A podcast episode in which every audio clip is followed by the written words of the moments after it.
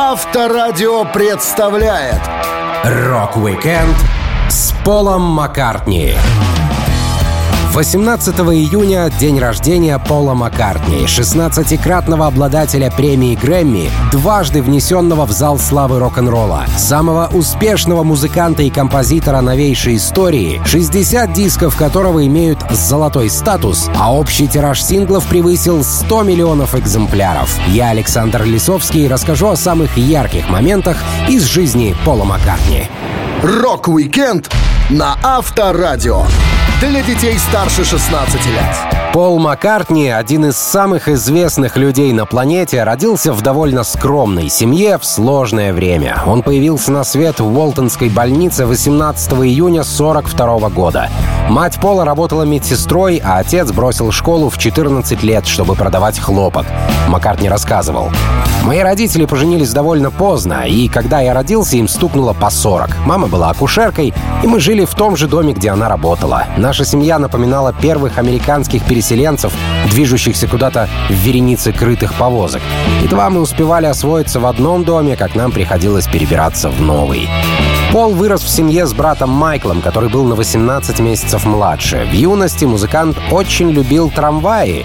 Одним из его развлечений стало катание на общественном транспорте.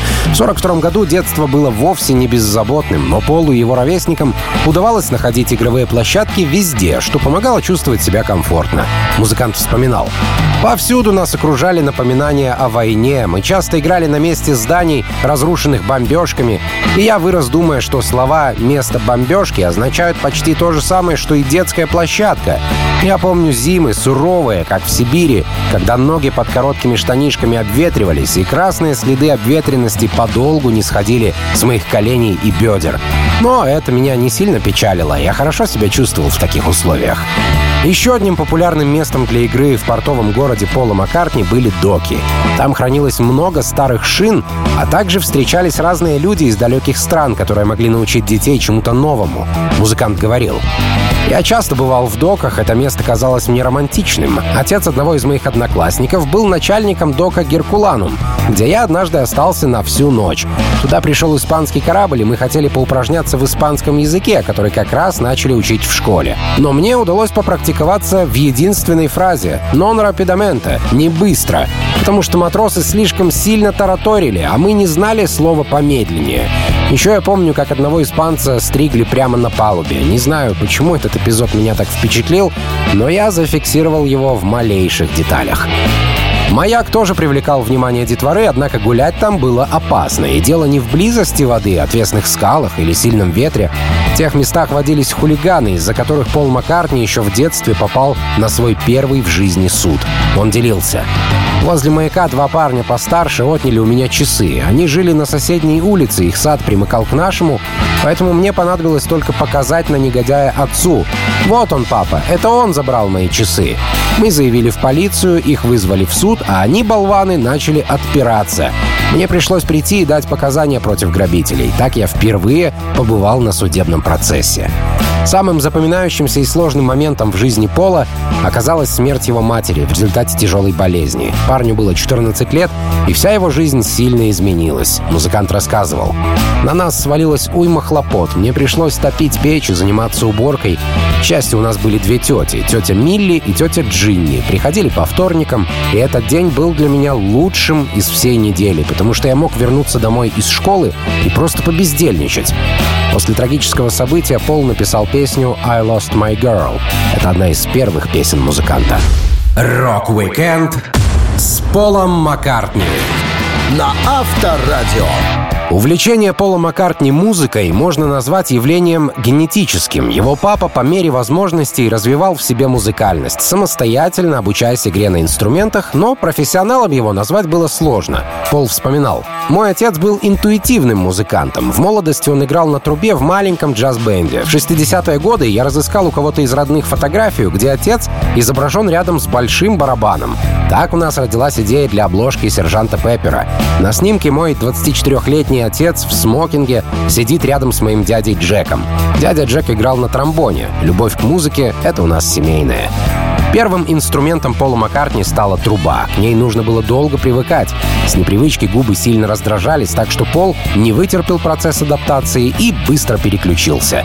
Свою роль сыграло и то, что, исполняя партии на трубе, невозможно петь. А петь Маккартни любил. Он делился. В то время иметь трубу считалось все равно, что быть героем. Мы мечтали стать трубачами, и какое-то время я был верен трубе. Я разучил песню «The Saints», которую до сих пор могу сыграть в до-мажоре. Выучил всю до-мажорную гамму и пару мелодий. А потом понял, что не могу петь и одновременно играть на трубе, поэтому спросил отца, можно ли мне обменять трубу на гитару, которую мне всегда хотелось иметь. Он не стал возражать, и я выменял на трубу акустическую гитару «Зенит». Для первой гитары она была в самый раз. Будучи левшой, я переворачивал ее наоборот. У всех вокруг были гитары для правшей, но я научился брать аккорды по-своему. Ля, ре, ми. Большего мне и не потребовалось. Вскоре я начал писать песни. Параллельно игре на гитаре Пол слушал Литл Ричарда и Фрэнка Синатру. Парень также начал осваивать пианино. Этот инструмент его отец купил в магазине, принадлежавшем отцу будущего менеджера Битлз Брайана Эпстайна. Пол рассказывал. Папа играл на трубе, пока у него не выпали зубы. Позже он пытался перейти на кларнет, но потерпел неудачу. Мы смеялись над ним. Дома он играл на пианино, у нас в доме всегда было пианино. Инструмент с великолепным звуком, который сейчас стоит у меня в гостиной. Его купили в магазине North End Music Stores. Менеджер Битлз Брайан Эпстайн был сыном владельца этого магазина Гэри Эпстайна. Вот так тесно все переплетено в Ливерпуле. Тренируясь на каверах, Маккартни стал придумывать свои композиции. Его авторский талант раскрылся в 14-летнем возрасте. Парень сочинил песню, которую, как он представлял, Синатра мог бы включить в свой репертуар. Спустя много лет, в 1977 году, Фрэнк на самом деле попросил Маккартни написать для него что-нибудь. Пол показал демоверсию своего детского сочинения, но Синатра песню не оценил. Семейная пианино поспособствовало написанию трека «When I'm 64», который позже вошел в альбом «Клуб одиноких сердец» сержанта Пеппера. Пол делился воспоминаниями о своих первых авторских работах. Я написал «I'm Down», наслушавшись длинной сали в исполнении Литл Ричарда. Она получилась шумная и лохматая, но мне понравилось. А позже, лет в 16, я сочинил «When I'm 64». Во время работы над текстом я весьма смутно представлял себе, во что это все выльется, ведь никто не знал, какое будущее ждет меня впереди. Мне просто хотелось брать в руки гитару или сесть за пианино. Все зависело от того, какой инструмент находился рядом. Так я начал сочинять собственный материал. Рок-викенд с Полом Маккартни на Авторадио. Научившись играть немного на трубе, акустической гитаре и пианино, написав пару песен, Пол Маккартни в подростковом возрасте впервые выступил на публике со своим младшим братом Майком. Семья отдыхала в лагере, и парни решили поучаствовать в конкурсе талантов. Пол вспоминал. Впервые я спел на сцене песню «Lone Tall Sally» Литл Ричарда. Кажется, тогда мне было 14, но точно не помню. Мы с родителями отдыхали в кемпинге Бултис, а в нем устраивались конкурсы талантов. Один из наших дальних родственников был организатором конкурса. Он и позвал нас на сцену. Я прихватил с собой гитару, хотя не припомню, играл ли я тогда на ней. Мы вышли с братом Майклом, который очень бледно выглядел, поскольку всего несколько дней назад ему сняли гипс после перелома руки, и он все еще носил повязку. Спев одну песню из репертуара ансамбля «Вечные братья», что-то вроде «До свидания, любовь», мы решили закончить выступление песней «Литл Ричарда». Это было первое публичное шоу Маккартни. История умалчивает о том, выиграл ли он приз, но парень точно получил хороший опыт. С тех пор, как Пол услышал песни Литл Ричарда, он стал подражать музыканту. Дошло до того, что у него появилась похожая манера исполнения. Маккартни напевал в классе, подражая голосам многих певцов, и всем нравились выступления начинающего музыканта. Отец Пола участвовал в новогодних вечерах и порой просил сына его подменить, парень рассказывал. Я стал подменять папу, когда он заболел артритом и больше не мог играть всю программу. Джек Олли, пожилой мужчина, женатый на моей кузине, приносил для меня пинту пива и ставил кружку на пианино. Он стоял, слушал мою игру, попивал пивко и повторял. «Неплохо, неплохо, мне нравится». В репертуар Пола входили популярные в то время песни «Red Robin» и «Каролина Мун», но играть их приходилось не сразу. На таких шоу Пол впервые научился правильно составлять трек-лист и понял, насколько это важно. Он говорил, Мой замечательный дядя Рон подходил и говорил, «Хорошо играешь, сынок. И ты знаешь Каролина Мун?» Я отвечал, «Да». Он такой, «Так вот, не играй ее, пока я не дам знак». Когда вечеринка была уже в разгаре и создалась подходящая атмосфера часов в 11, дядя подходил ко мне и похлопывал по плечу. «Ну, сынок, давай». Как только начинала звучать Каролина Мун, все радостно кричали и резвились, как дети. Дядя был прав. Всему свое время. Мне приходилось играть часами. Это была отличная тренировка. Пол Маккартни хотел стать лид-гитаристом в своей первой группе, но пальцы не слушались, так что пришлось довольствоваться ролью ритм-гитариста. Музыкант рассказывал, как часто менял специальность в команде. Когда я не справился с должностью лид-гитариста, мы съездили в Гамбург. У меня была дешевенькая электрогитара, звучавшая весьма плохо и постоянно выводившая меня из терпения. Там я ее и потерял. Потом на короткое время я перешел на пианино, а затем из группы свалил басист Стюарт Сатклифф. Перед уходом он одолжил мне свою бас-гитару на несколько дней. На этой гитаре стояли струны от пианино, потому что настоящие струны стоили страшно дорого — 2 фунта за штуку. Пол развивался многосторонне, и в дальнейшем ему это очень помогло. Он не считал себя хорошим музыкантом, а просто играл на всем понемногу.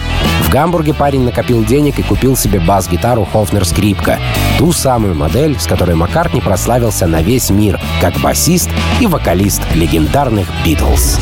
Рок-викенд с Полом Маккартни на Авторадио. Одним из важнейших дней в истории музыки можно считать день встречи Пола Маккартни с Джоном Ленноном. Именно после этого события начал формироваться самый влиятельный музыкальный квартет в истории. Пол встретил Джона благодаря общему приятелю Айвену, что играл с Ленноном в группе The Quarrymen. Маккартни рассказывал. Айвен Вон, мой друг, родился в один день со мной. Он был отличным парнем, он дружил с Джоном и однажды сказал, «В субботу в Вултоне будет праздник, хочешь пойти?» А я ответил, «Пожалуй, я вроде свободен». Это случилось 6 июля 57 года. В то время нам было по 15 лет. Помню, как я пришел на праздник, там повсюду играли в кегли и бросали кольца, обычное развлечение того времени. А на помосте перед небольшой толпой слушателей играла группа. Первым делом я направился к сцене, потому что мы, подростки, увлекались музыкой. На концерте выступали Quarrymen, фронтменом которых был Джон Леннон. В те годы Айвен играл у Джона на своеобразном инструменте, заменяющем звуки бас-гитары в композициях. Парень решил свести Леннона и Маккартни, поскольку они оба были сильно увлечены музыкой. Леннон вспоминал. Наш общий друг, который жил по соседству, привел Пола и сказал, «Вы с ним поладите». После выступления мы разговорились, и я понял, что у него талант. За кулисами он сыграл на гитаре 20 Fly Rock Эдди Кокрена. Пол умел играть на гитаре, трубе и пианино, но это еще не значило, что у него талант. К тому времени, как мы познакомились, я умел играть только на губной гармошке и знал всего два гитарных аккорда. Я настраивал гитару как банджо и потому играл только на пяти струнах. Пол научил меня играть правильно, но мне пришлось заучивать аккорды в зеркальном отображении, потому что Пол — левша. Я запоминал их в перевернутом виде, а потом приходил домой и подстраивал под себя каждый из показанных аккордов. Джон в то время был диким и необузданным парнем. Он носил длинный драповый пиджак, брюки-дудочки и туфли на каучуковой подошве. Хулиганов, готовых ввязаться в драку из-за его внешнего вида, было много. Поэтому Леннон всегда был готов к бою.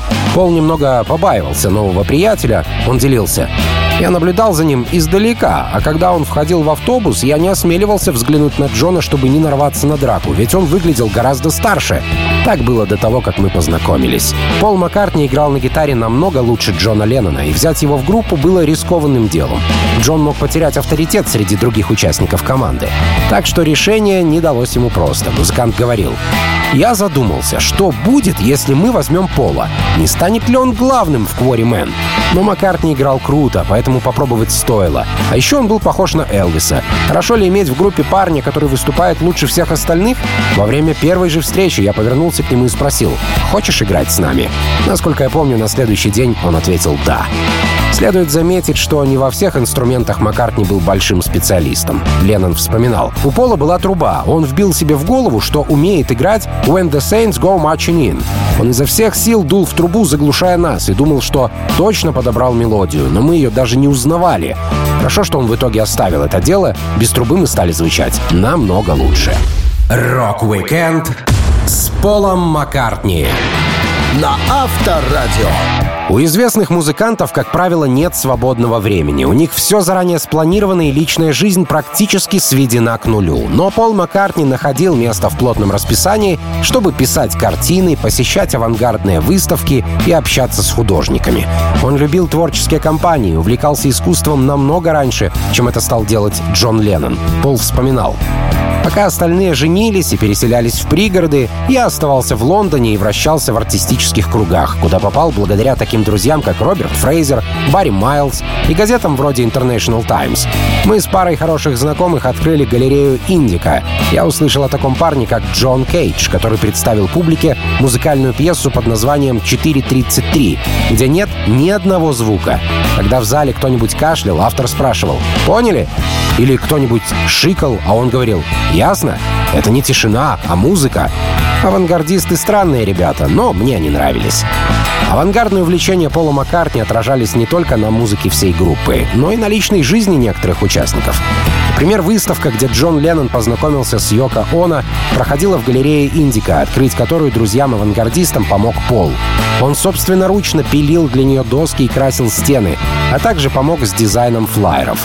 Потихоньку авангард с подачи Пола проникал в жизнь битлов. Маккартни говорил, «Подобные вещи стали неотъемлемой частью моей жизни. Я слушал Штокхаузена. Одна из его пьес состояла из негромкого позвякивания. Больше не было ничего. Я всегда утверждал, что я довольно долго вращался в кругах людей искусства. И это было еще до того, как по этому пути пошел Джон. В то время он был женат на Синти, и только позже, когда он сошелся с Йоко, Леннон вернулся в Лондон и стал посещать галереи. За год до знаменитой коллажной композиции Леннона «Revolution 9» Маккартни проделал не менее смелый эксперимент во время студийной работы над песней. Трек назвали «Carnival of Light», и он содержал 14 минут записи искаженных и перегруженных звуков перкуссии, клавишных, вокала и гитары.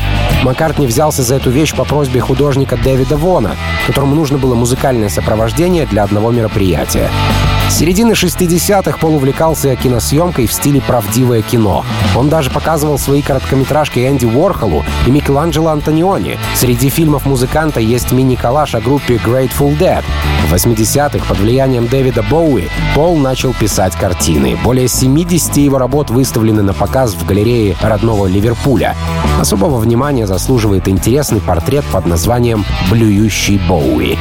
Картины авторства друзей Пола проникали на обложки альбомов Beatles. Так немецкий художник Клаус Ворман написал сюжет для пластинки Revolver.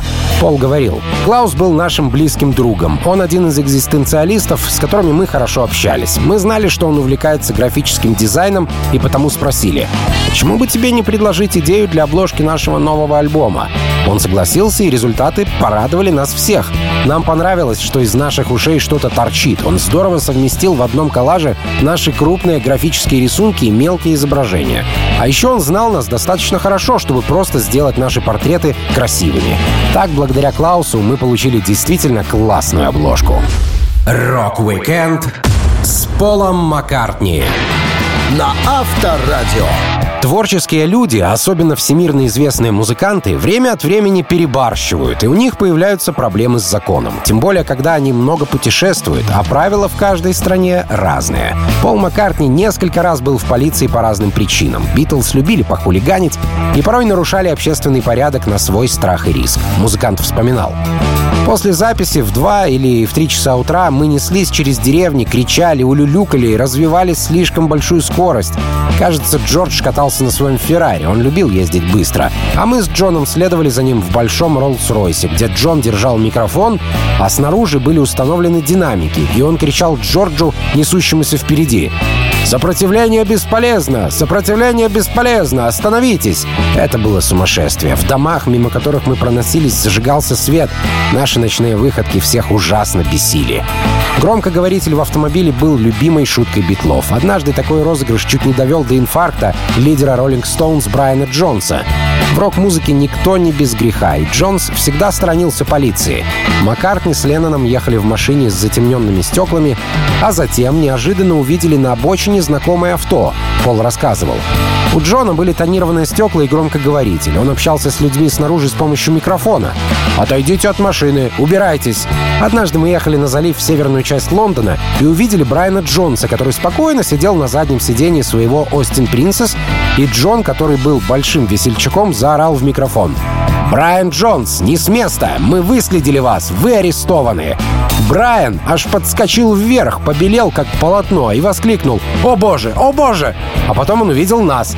«Ах вы чертовы негодяи!» В тот день он, похоже, чуть не помер с перепугу. Когда Битлз были в Германии, они попали под пристальное влияние полицейских, играя в клубах, где часто тусовались несовершеннолетние люди. В 22.00 стражи порядка выходили на сцену и объявляли, что все, кому нет 18 лет, должны разойтись по домам. Пол немного знал немецкий и со временем сам решил делать такие предупреждения в собственной себе юмористической форме. Он говорил, Наши объявления были шутливыми. Я немного говорил по-немецки, мы с Джорджем учили его в школе, пока все остальные учили французский. Это очень пригодилось, и мы с легкостью несли со сцены всякую чушь. Полицейские включали свет и приказывали группе прекратить игру, а потом начинали переходить от столика к столику, проверяя документы. Джорджу было всего 17, он сидел на сцене и боялся, что его выпрут. У нас не было ни виз, ни разрешения на работу, поэтому мы не избежали проблем с законом. Частыми поводами задержаний Пола были попытки провоза в страну запрещенных веществ. Но в 60-м году, когда Битлз оказались в Гамбурге, Маккартни и тогдашний барабанщик группы Пит Бест попали в тюрьму за попытку поджога. Ребята остановились в здании кинотеатра, в котором не было нормальных бытовых условий, в том числе и света. Поэтому музыкантам приходилось поджигать разные вещи, чтобы осветить свою комнату. В разных источниках упоминались тряпки, настенные гобелены и даже презерватив, повешенный на гвоздь. В итоге самодельными факелами битлы случайно подожгли сцену, и случился небольшой пожар. Бест и Маккартни провели в участке одну ночь и на следующий день были экстрадированы из страны. Рок-викенд с Полом Маккартни на Авторадио. Пол Маккартни вырос в семье человека, серьезно увлекающегося духовыми инструментами. Любовь к трубе в нем была на генетическом уровне, так же, как и склонность к написанию композиций. Несмотря на то, что папа Пола за всю жизнь сочинил только одно произведение, сам Битл часто использовал оркестр в песнях, а порой даже создавал собственные оратории. В детстве он дважды прослушивался в хор и оба раза получал отказ. Став одним из самых успешных музыкантов, Маккартни написал свой свое первое симфоническое произведение — ливерпульскую ораторию для Королевского ливерпульского филармонического оркестра и того самого хора мальчиков, в который Пола не приняли в детстве. Премьеру представили слушателям в соборе, куда Маккартни в детстве сбегал с уроков, чтобы позагорать на могильных плитах. Он рассказывал, «Я давно хотел написать полное классическое произведение для Ливерпульского Королевского филармонического общества и тем самым отметить его 150-летнюю годовщину. Уже несколько раз я проигрывал варианты классического подхода к музыке в таких моих песнях, как «Yesterday» или «Eleanor Регби», но до сих пор мне не удавалось написать настоящую 90-минутную вещь. Мне хотелось, чтобы это произведение впервые исполнили кафедральные хористы, члены того самого хора, где я пробовал петь еще ребенком. Тогда, правда, меня так и не приняли. Не умел читать по нотам. На этот раз писать музыку тоже было страшновато. Я ведь до сих пор не могу толком работать с нотами и до конца не был уверен, как все прозвучит. Когда впервые я услышал услышал свою ораторию в исполнении целого хора и оркестра, к горлу подкатил комок, а из моих глаз потекли слезы. После выпуска известной оратории в 1991 году Пол продолжил опыт работы с оркестровой музыкой и в 2006 записал альбом «Esse Cor Meum», что в переводе с латинского звучит как «Вот мое сердце». На создание оратории в четырех частях Пола частично вдохновили воспоминания о его супруге Линде. Пол Маккартни продолжал развиваться в высоком искусстве, и в 2011 2011 году состоялась премьера балета «Океанское царство», музыку для которого написал Битл. Это была семейная работа, поскольку костюмы для постановки готовила дочь Пола Стэнли Маккартни. Музыкант говорил, я мало знаю про балет, помню только «Лебединое озеро» и «Щелкунчика». Но мне было очень интересно поработать в этом направлении, так что я согласился. Не сумев в детстве попасть на сцену филармонии, Пол с лихвой компенсировал это в зрелые годы. Когда Битлз только начинали, Маккартни относился к ребятам из оркестра с большим уважением и даже немного побаивался. Он вспоминал. Джон учился в школе искусств, а вечеринки тогда устраивали только представители богемы. Мне и Джорджу все было в новинку, но мы делали вид, будто вечеринки для нас дело привычное. Как раз закончился концерт Ливерпульского филармонического оркестра, и некоторые музыканты пришли на тусовку в концертных костюмах. Мы смотрели на них снизу вверх, старались вести себя как можно вежливее. И тут появился один слегка задиристый парень, Фриц Шпигель. Он подошел к проигрывателю и поставил пластинку «Венгерские рапсодии». Помню, Джордж посмотрел на него и спросил, «Эй, Джеральдо, а Элвиса у вас разве нет?» Фрица это не развеселило, но тогда я понял, что они такие же люди, как и все остальные. Битлз время от времени использовали музыкантов из оркестра в записи своих песен, но всегда это делали в необычной, свойственной для себя манере. Рок-викенд с Полом Маккартни на Авторадио. У гастролирующих музыкантов не всегда находится время на семью, но Пол Маккартни был одним из тех, кто мог совмещать личную жизнь и работу. Со своей супругой Линдой он играл в группе Wings. По словам Битла, за все время совместной жизни максимальная разлука его и Линды длилась неделю. Пара всегда была вместе, хотя поженились они не сразу, Пол вспоминал. 12 марта 69 года я женился на Линде. Мы познакомились задолго до этого, встретившись в ночном клубе Back on Ales. Я часто ходил в такие места, потому что мы заканчивали выступление или запись около 11 вечера, когда другие заведения уже закрывались. Мне нравился Back on Ales, хотя он и не был самым популярным, там можно было встретить знакомых ребят, таких как Пит Таунсенд, Зуб Мани и другие. И мы могли болтать и выпивать до рассвета. Однажды ночью в клубе появилась Линда. Девушка работала фотографом и приехала в Лондон, чтобы снять музыкантов для книги «Рок и другие слова из четырех букв». Она сделала снимки The Animals и тусовалась с ребятами из этой команды. Пол говорил, на Линду я сразу обратил внимание. Когда она собралась уходить, я встал и сказал, «Привет, мы не знакомы, я Пол. Мы собираемся в соседний клуб. Хочешь с нами?» Если бы она отказалась, я бы на ней так и не женился. Но она согласилась. И мы отправились в кабачок Speak Easy, где впервые услышали «A White Shade of Pale». Мы думали, это песня Стиви Уинвуда, но выяснилось, что ее исполняет группа со странным названием Procol Harum. После знакомства Линда часто приезжала к Полу из Нью-Йорка в Лондон, или он отправлялся к ней в гости. Когда Маккартни сделал девушке предложение, она некоторое время сомневалась и думала, поскольку до этого уже была замужем и обожглась. В итоге пара поженилась и оставалась вместе, пока смерть не разлучила их. На свадьбе не было даже участников «Битлз». Команда переживала не лучшие времена. Пол делился. Мы зарегистрировали наш брак в Мэрилибонском ЗАГСе. Не помню, приглашал я ребят на свадьбу или нет. Наверное, я все-таки скотина, не знаю. Может, дело было в том, что группа распадалась. Мы надоели друг другу и давно уже перестали быть одним целым. Вот в чем вся печаль момента. Если группа распадается, с этим уже ничего не поделаешь. После распада Битлз Пол с Линдой создали свою команду Wings, которая пользовалась успехом, но развалилась, когда произошло убийство Джона Леннона. Тем не менее, в семье все было хорошо. У Пола и Линды родились две дочери и сын. Еще одну девочку от предыдущего брака Пол удочерил. 17 апреля 1998 года Линда умерла от рака груди, и это было большим ударом для музыканта. Такого крепкого брака у него уже никогда не случалось. Маккартни пару лет был женат на Хизер Миллс, но пара разошлась, а после он встретил Нэнси Шевилл, на которой женился в 2011 году. Музыкант снова влюбился, он вспоминал. Нэнси жила в Нью-Йорке, а я с другой стороны океана. Каждое утро начиналось с мысли о ней. Но из-за разницы во времени я не мог позвонить сразу. Я успевал отвезти младшую дочь в школу, вернуться, а до утра в США оставалось еще около трех часов. Это время удобно использовать для написания новых песен. Когда наступала пора звонить, я спрашивал Нэнси, хочет ли она послушать, что я написал сегодня. Постепенно пение по телефону стало традицией. Нэнси переслушала материала на несколько альбомов. Я благодарен судьбе за то, что встретил этого человека. Рок-викенд с Полом Маккартни на Авторадио. Звездная жизнь чаще всего подразумевает съемки в кино. Для Пола Маккартни музыка всегда была на первом месте, но в паре кинолент он все-таки засветился. Одним из фильмов, от участия в котором ему никак было не выкрутиться, стал «Вечер трудного дня» о группе «Битлз», вышедший в 1964 году. У музыкантов не было богатого опыта игры в кадре, но это никого не волновало, битлы вспоминали. Съемки начинались очень рано. Нам надо было приехать, одеться, дождаться, когда нас причешут и загримируют. Тем временем съемочная группа работала с дублерами. Нас вызывали только когда все было готово, к репетиции очередной сцены. Событий всегда было так много, что мы даже не могли понять, сколько в студии камер. Нельзя было на чем-то сосредоточиться. Вокруг нас вертелось ужасно много людей.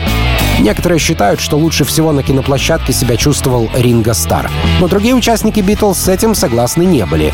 Работать приходилось не только друг с другом, но и с актерами эпизодических ролей, некоторые из которых стали членами семьи участников Битлз. Пол говорил, в фильме были школьницы в платьях в складку. На самом деле это модели, которые очаровали нас так сильно, что на одной из них, Патти Бойд, Джордж впоследствии женился. Это был замечательный день съемок на натуре. Мы сняли сцену, в которой все фаны сбегаются вокзалу, а поезд уходит, оставляя их на перроне.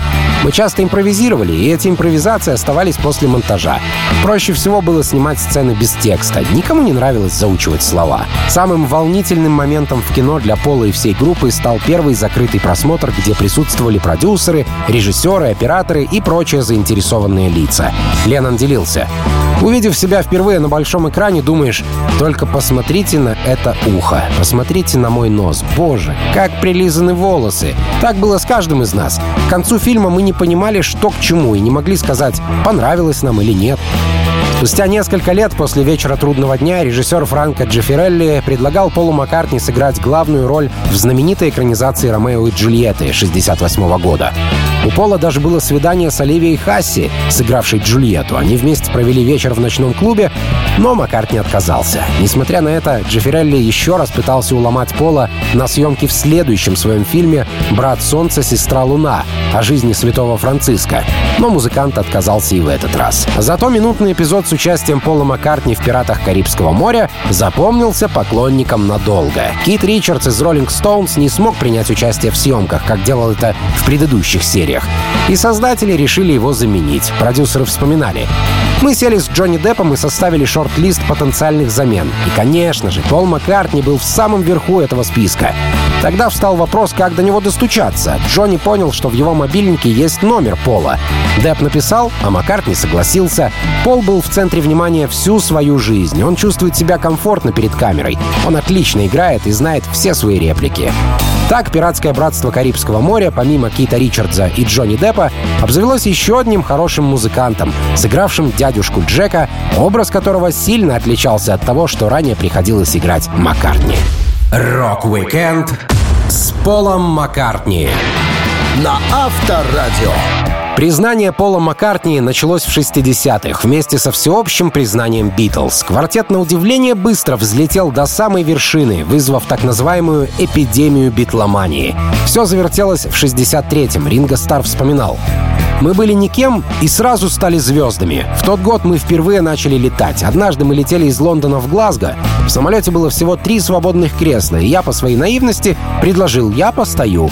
Бортпроводник подумал, что я идиот, и сказал «Боюсь, это невозможно, мистер Стар». С королевой Великобритании Пол познакомился в составе всей команды после участия в королевском эстрадном шоу. Музыкант вспоминал. «Мы встретились с королевой-матерью, и она аплодировала нам. Это было выступление для другой аудитории, не для тех людей, для которых мы привыкли играть. Именно тогда Джон сказал свою шутку про людей в первом ряду, которые могут побренчать драгоценностями. Но это вряд ли была импровизация. Насколько помню, каждый наш шаг на этом шоу был спланирован и утвержден. Участники группы Битлз удостоены высокой чести стать кавалерами Ордена Британской империи. Но в молодости они довольно легкомысленно к этому относились. Ребята во всем искали выгоду. Оказалось, что титул принесет им всего 40 фунтов стерлингов в год. Не самая приятная новость. Пол Маккартни вспоминал. «Однажды днем мы были на киностудии, когда приехал Брайан и сообщил. У меня для вас есть новость. Премьер-министр и королева наградили вас орденом Британской империи пятой степени. Мы спросили, а что это? Мы думали, что просто придем к королеве, и она будет награждать нас значками. А потом в нас проснулся цинизм, и мы уточнили, а что мы с этого будем иметь? Брайан сказал, 40 фунтов в год. А еще вас будут бесплатно пускать в галерею шепота в соборе Святого Павла. А сколько надо платить за платный вход? Примерно шиллинг. И тогда мы окончательно поняли, что вручать орден — это самый дешевый способ поощрять людей. 11 марта 1997 года королева Великобритании наградила Пола Маккартни рыцарским званием. Но самым неожиданным титулом Пола стал «Почетный детектив Нью-Йорка». Получив такое звание, музыкант пошутил. «Теперь, ребята, если кто из вас покуривает ту штуку, запах которой я улавливаю, имейте в виду, я вас точно накрою».